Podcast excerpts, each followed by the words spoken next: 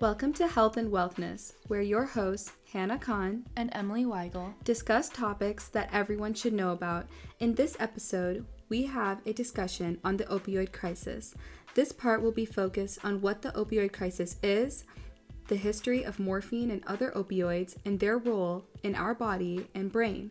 We are here to help you understand more about your world, and we hope you have fun tuning in. Hopefully you learn about why opioids are not just classified as a crisis, but also an epidemic. Welcome to Opioids Part 1. So what started the opioid epidemic? Pain is a confounding factor that is between physicians and the people's need for comfort. According to the National Institute of Health, 50 million Americans today suffer from some level of moderate, severe, or chronic pain. Many people take prescription drugs and opioids because it is on the fast track for less pain rather than long-term therapies that could be more expensive overall. But how is this quick fix to helping people ease pain change from helpful to harmful? Let's start from the beginning. What is an opioid? What do they do? What are the side effects? And why do physicians prescribe them? Opioids are a class of prescription drugs that are used to treat different levels of pain. Most of the common types of opioids that many people are familiar with or have seen on social media or in the news are oxycodone, hydrocodone, morphine, and methadone. Another opioid that has been seen vastly in the news and is associated with the deaths of many well-known celebrities such as Prince and Mac Miller is fentanyl, which is a synthetic opioid that is 100 times more potent than morphine. Physicians prescribe pharmaceutical opioids because it is their job to trust their patients when diagnosing their pain. However, it is so hard to identify the difference between patients who can take this drug correctly and those who could potentially misuse it. So why is the opioid crisis coming to light now? Well, opioids are not new whatsoever. Even over 100 years ago, opioids have been used, but in various forms. The Papaver somniferum is an opium poppy seed plant that secretes alkaloids, which are organic compounds like codeine and morphine. Synthesizing morphine created the most famous opioids of the century, oxycodone, heroin, and the deadliest one, fentanyl.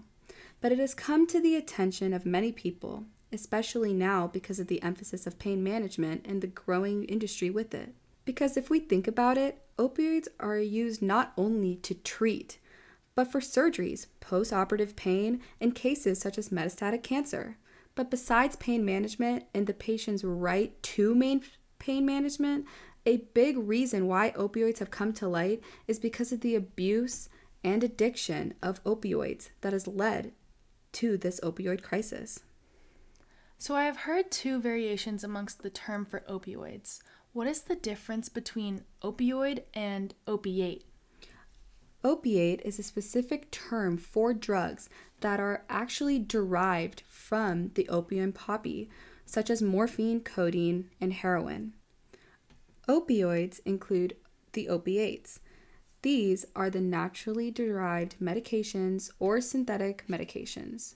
These include fentanyl, methadone, and oxycodone. So, medically speaking, what are the roles of these opioids in the body? And what do you think we need to know about the role of these opioids overall? According to the National Institute of Health, there are, quote, several types of opioid receptors that exist. Mu, kappa, delta. Opioid drugs largely produce their analgesic and reinforcing effects via activation of the mu opioid receptor. So the opioids that are used for pain are often described as mu agonists. They have the ability to fully activate opioid receptors. For example, higher doses produce greater receptor activation in the dose-dependent manner. Opioids that occupy but do not activate receptors are referred to as opioid antagonists. For example, naloxone, which can reverse the effects of the mu opioid agonist. It is important to know that these receptors are G-coupled protein receptors, mu, kappa, and delta. So mu is a common receptor that we learn about in school and usually used for sedation purposes. The kappa receptor has an effect on sedation, but usually does not seem to be common with pain relief. Finally, we have the delta receptor, and this is where people would have a euphoric sensation, which are usually experienced with morphine. The G-coupled protein receptors are what regulate pain in the body, and its effects should be understood to help identify more about the opioid crisis and try to help create a solution for pain management. It has been found that 30% of approved drugs target these GPCRs, according to researchers in a study published in the American Society of Pharmacology and Experimental Therapeutics in 2017.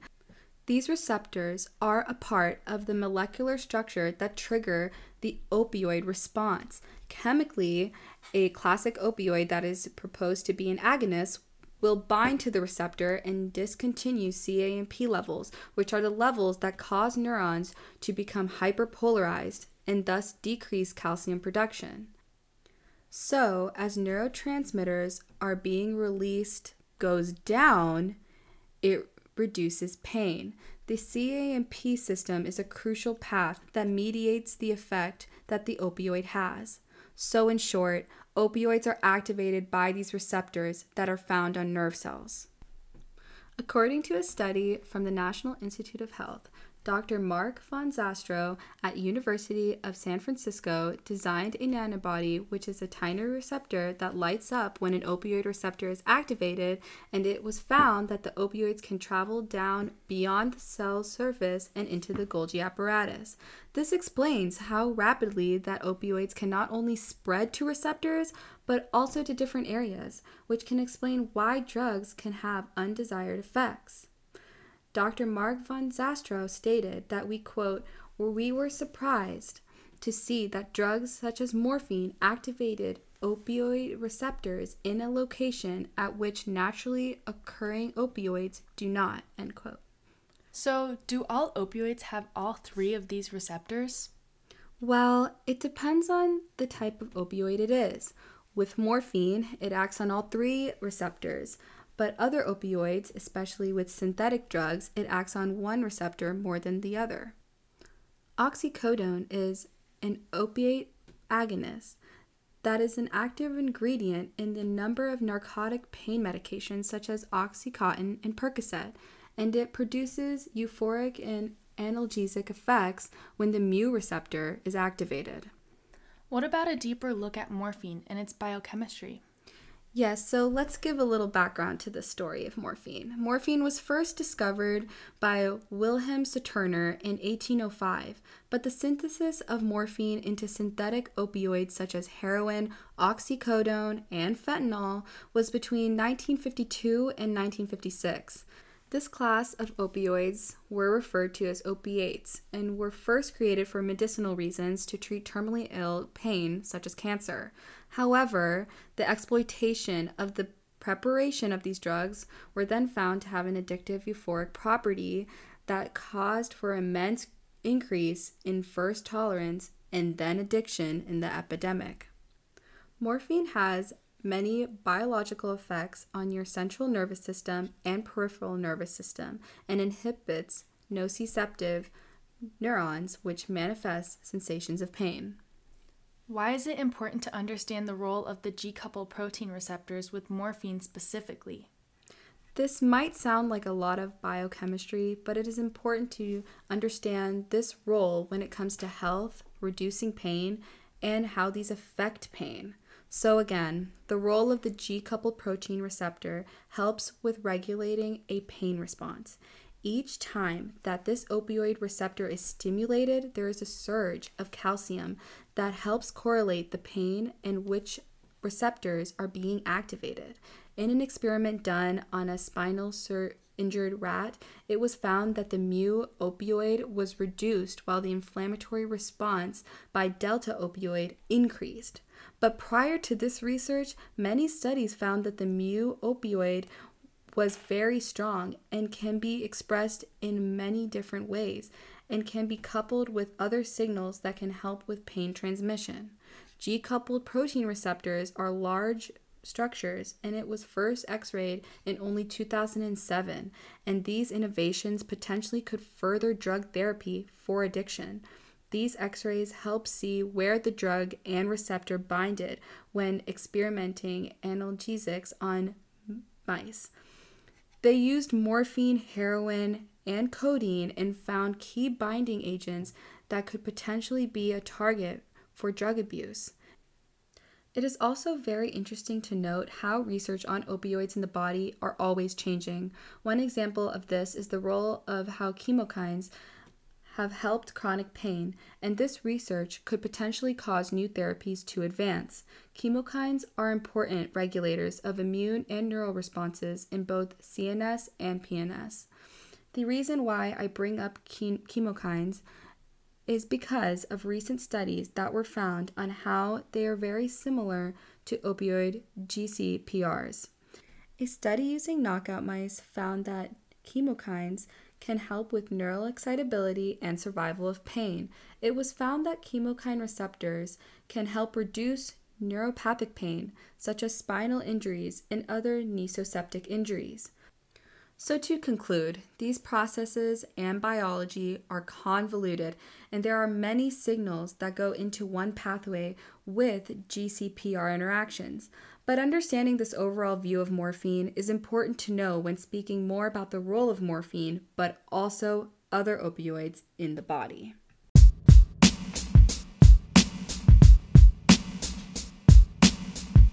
What about with synthetic drugs? Can you speak to one of the ones you have already mentioned? Yes, so let's start with one of the most talked about synthetic drugs out there today. This one synthetic drug has taken over the opioid epidemic, a drug that is 100 times more potent than morphine. This exceedingly powerful and addictive drug is stronger than the illegal synthetic drug heroin. The rise of this drug is referred to as the third wave of the escalated opioid epidemic. This is the deadliest painkiller to date on both a legal and illegal level. It goes by the name fentanyl. Fentanyl was classified as an opioid and was FDA approved in 1968. It is a Schedule II prescription drug, meaning it was intended to only be given to cancer patients or those undergoing high risk and painful surgery, which is the same with morphine. In prescription form, it is known as Atkin or Sublimaze. However, street names for synthesized fentanyl and synthesized fentanyl-laced heroin go by Apache, China Girl, Jackpot, TNT, and Tango.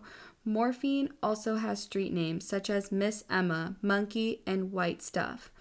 Usually, misuse of morphine and fentanyl occurs when individuals crush, snort, or inject it, according to the Addiction Centers of America. Fentanyl is documented to have similar properties to morphine, but because it is 100 times more dominant, even the smallest dosage could be fatal, according to the National Institute of Drug Abuse. Fentanyl works by binding to the opioid receptor that controls pain, emotions, and behavior. Effects of fentanyl include confusion, sedation, unconsciousness, and happiness. A 2018 study about the effects of chronic fentanyl in neuropsychopharmacology reports found that mice that were chronically administered a high dosage of fentanyl had experienced less anxiety, while interrupted administration of the drug caused heightened anxiety and withdrawal. Findings also found that chronic fentanyl treatments had effects on physical performance of rats, and that interruption of fentanyl treatment caused increased anxiety and established fentanyl dependence. It was discussed that fentanyl can be effective and useful if not disturbed or abused. However, more behavioral effects are still being examined. As fentanyl has been seen to be used intravenously, it can also suppress the stress response during operations, causing post-operative intervention to be taken. It has been used clinically to treat chronic pain, or scientifically known as basal pain, which is the background pain. Fentanyl has a high receptor affinity, meaning that because of its lipid solubility, it can last shorter in the central nervous system and acts quicker. Does it have different effects than morphine on a cellular level, like what you talked about with G-coupled proteins in morphine? Yes, it does. So fentanyl activates large analgesic properties when binded to the mu receptors found on the brain and are coupled with the G proteins. The GTP is then exchanged for GDP, which reduces cAMP concentrations, which cause an influx of calcium ions. The exchange of GTP to GDP is what stops nerve activation, letting the drug hyperpolarize throughout the cell. It was found that fentanyl has a half-life of 6 to 10 hours, and it's from the damage and overspread of brain tissue. 80% of the uptake goes through the lungs and can spread through arterial blood within minutes. This hydrolyzation causes cAMP levels to decrease, which reduces pain and stops nerve stimulation. Once these binding sites become receptive and tolerant to fentanyl, the user will want to another fix to feel the same or better high. Addiction to fentanyl can literally happen after one use. It has also been found that fentanyl should not be mixed with alcohol or benzodiazepines. So both morphine and fentanyl are addictive, correct? Yes, very much so, and with both, tolerance builds up rapidly. This is crazy, but why is fentanyl leading the opioid epidemic now? There has been an increasing number of fentanyl, fentanyl analogs, and fentanyl derivatives, which are the subsets of fentanyl that have caused a major spike in the opioid epidemic and can be the reason why many researchers find a mixture of drugs in opioid-related overdoses and deaths. Even though some toxicology and pharmacology is similar to that of pure fentanyl, these imitation drugs can lead to more problems and deaths in the future. Psychologist Elizabeth Hartney, the director of the Center for Health Leadership and Research at Royals Roads University in Canada, said, quote, "Given the pharmacological strength and therefore the cost-effectiveness of using fentanyl and its analogs and derivatives as a cutting agent, the risk of fentanyl being mixed with other drugs is higher than ever," end quote. Sadly, becoming addicted to fentanyl is not very hard, and many create an addiction without even knowing it, and from that, build a tolerance. It will take prevention, education, and overall word of mouth to help younger generations to not be taken down this road with opioids, because it could cost them their future, but more importantly, their own life. Hannah has done a great job discussing the background of opioids to start off the conversation into the crisis. For this next portion, we want to start talking about the opioid crisis. So Hannah, I will let you start, since you have touched on this a little, and with the news almost every day now, we see something relating to the opioid epidemic. How can we deconstruct this crisis down to what we should know? Well, the opioid epidemic is one of the greatest public health crises.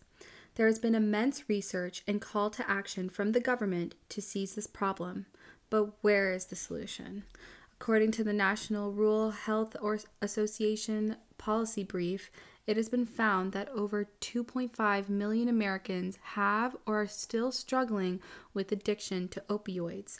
And just within 2016 and 2017, opioid and synthetic drug overdoses jumped 21%. This topic is vast and filled with many avenues, including initiatives that are being taken, babies who are being born addicted, how to decriminalize drugs, and what pharmaceutical companies are doing. But what is not being spoken about is awareness and the science behind what is increasing the opioid crisis. According to a statistic found from the CDC, in 2012, 259 million prescriptions were written for opioids. There was also another surge in 2016 that found that 20 million Americans had or were suffering from addiction. In 2017, the CDC found that there were 70,000 overdoses, and more than half were from opioids. Opioid deaths continue to be on the rise, but according to a study done by Elaine Hill at University of Rochester Medical Center and the Department of Public Health Sciences, quote, the number of deaths from opioid-related overdoses could be 28% higher than reported due to incomplete death records. Sadly, it is only increasing. From 1999 to 2010, the increase of overdoses from prescriptions was by 400%. Another nightmarish statistic found from the CDC.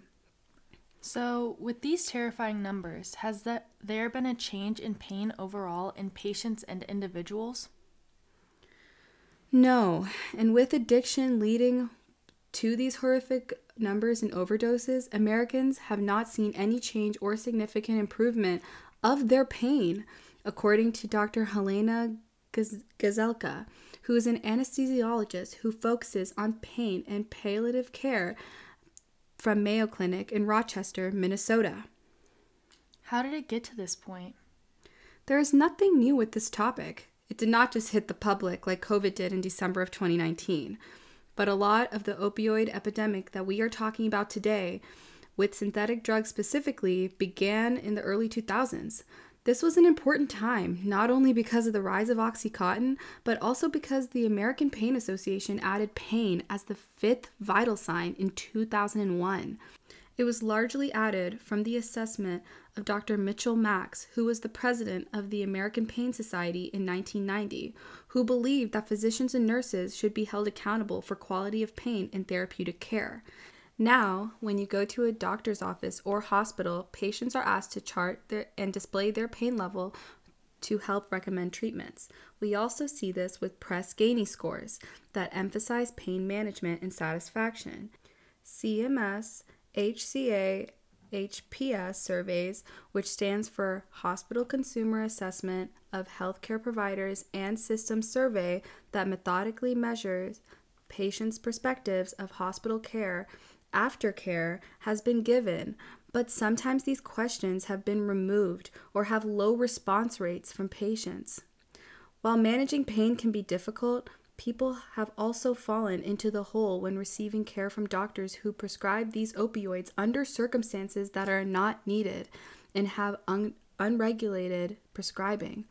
So what we see happening here is a downward spiral. Patients who get a prescription to help with pain get addicted, and once they cannot receive a prescription for it anymore and usually cannot afford it, they turn to the illegal side of the drug world to get it. This then leads them to using heroin and harder drugs in general. So we see a conflict between the need for giving the absolute best care to patients who have chronic pain, or to take the shortcut for a quote-unquote cure-all pathway, using drugs, and the consequences from the rise of OxyContin are what we see today, and then amplified with street drugs. Where do street drugs like heroin come into the picture? Well, it is important to note the change between people using prescription drugs then shifting to street drugs. Dr. Andrew Kolodny, who is an addiction specialist and works at the Heller School of Social Policy and Management at Brandeis University, did an interview with Todd Zwelich, a Washington correspondent and host of an online platform called the quote, The Takeaway. Dr. Kolodny talks about how the effects that are given from oxycodone on the brain are the same way or almost identical to the way that heroin affects the brain. He states that, quote, an experienced heroin user cannot tell the difference from one another, end quote. So what we ultimately see here is this pathway of patients who were provided prescription drugs from the physicians and are then misusing them.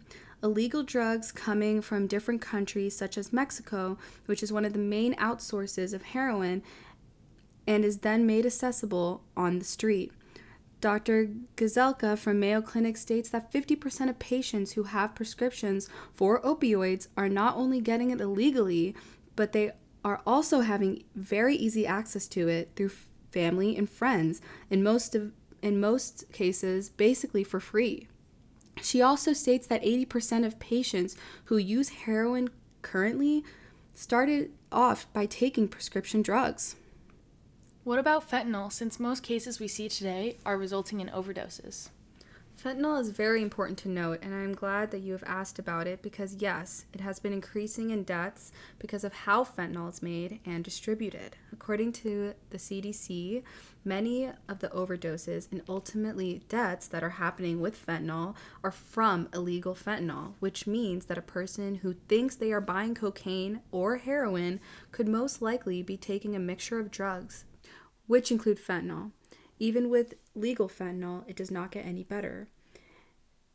In a very important report from the FDA called the Assessment of the FDA Risk Evaluation and Mitigation Strategy for Transmucosal Immediate-Release Fentanyl Products, published in the Journal of American Medical Association in 2019, researchers concluded that 55% of users prescribed with this painkiller were found to be ineligible for the drug.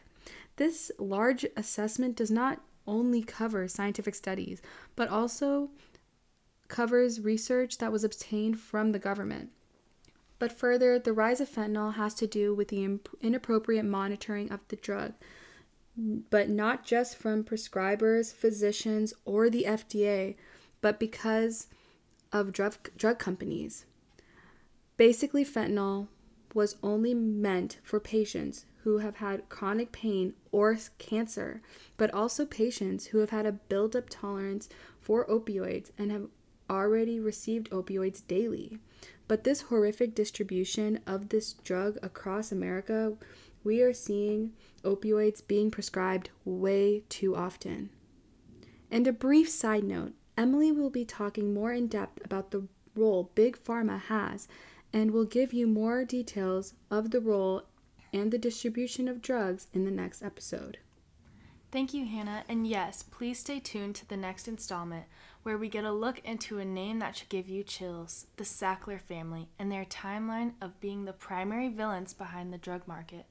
But back to you, Hannah. So how can physicians know who should and can be given these prescription medications and who can't? Well, as we've seen with how these drugs manipulate the body down to a cellular level and how high the risk is of addiction with opioid drugs, this question is very hard to answer.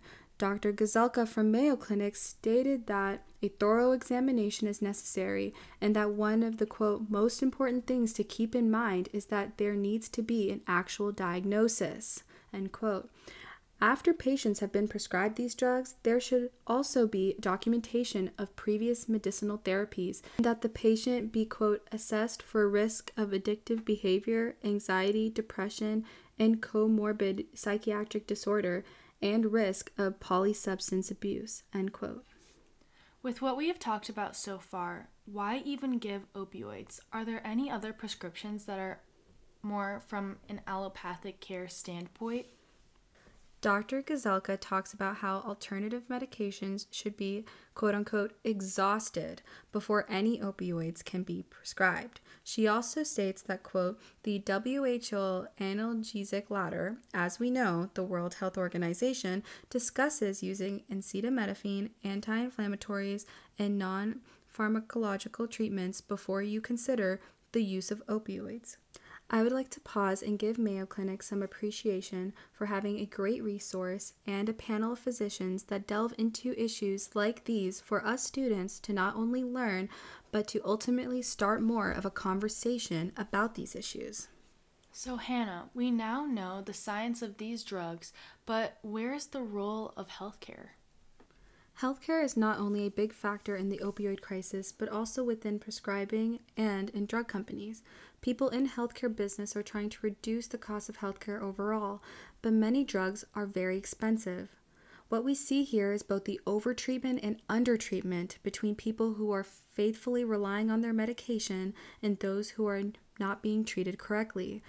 Campaigns were led by Purdue Pharma, where they lied about the risks of OxyContin and had embellished long-term danger to the health of the patient.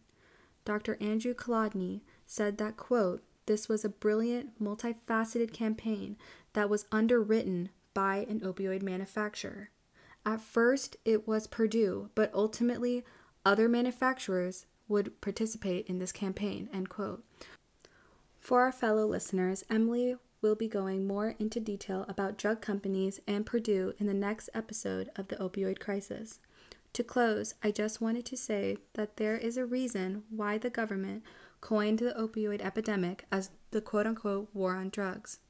And with life in the pandemic continues, we hope to find more efforts to see a decrease in addiction and opioid-related deaths. Thank you to Emily for hosting part one of our podcast. We hope that all of you listeners have not only learned more about the opioid epidemic, but have also created your own questions to further learn. The Health and Wellness podcast was created by myself, Hannah Kahn, and my friend Emily Weigel for our thesis project at Barrett, the Honors College at Arizona State University, under Dr. Foster Olive and Mr. Thomas Bonfilio. If you have any questions or would like to reach out to us, please email us at healthandwealthness.podcast@gmail.com.